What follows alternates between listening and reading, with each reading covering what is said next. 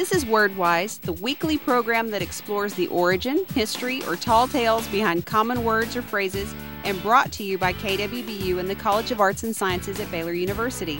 I'm your host, Christy Proctor. Well, at the top of every FDA food label are the words calories per serving. So, whether it's broccoli or brownies, we're usually counting those calories. But what is it that we're actually counting? Well, Dr. Luann Soliah, professor of nutrition, is here to explain. Dr. Soliah, what exactly is a calorie? The word calorie is actually a shortened version of kilocalorie. A kilocalorie is a unit by which we measure energy.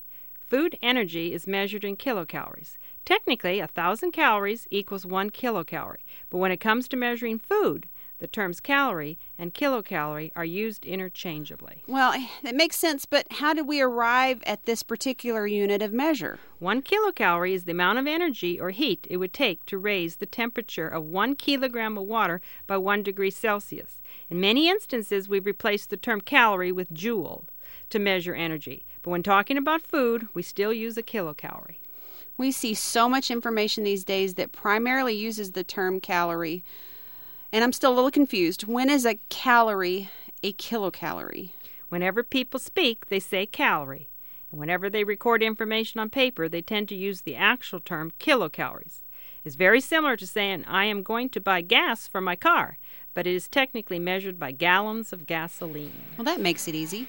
Thank you so much, Dr. Soliah. Dr. Lou Luann Soliah is a professor of nutrition. This has been WordWise. Hear this and other shows at kwbu.org, where you can find WordWise in the iTunes Music Store. Join us again next time.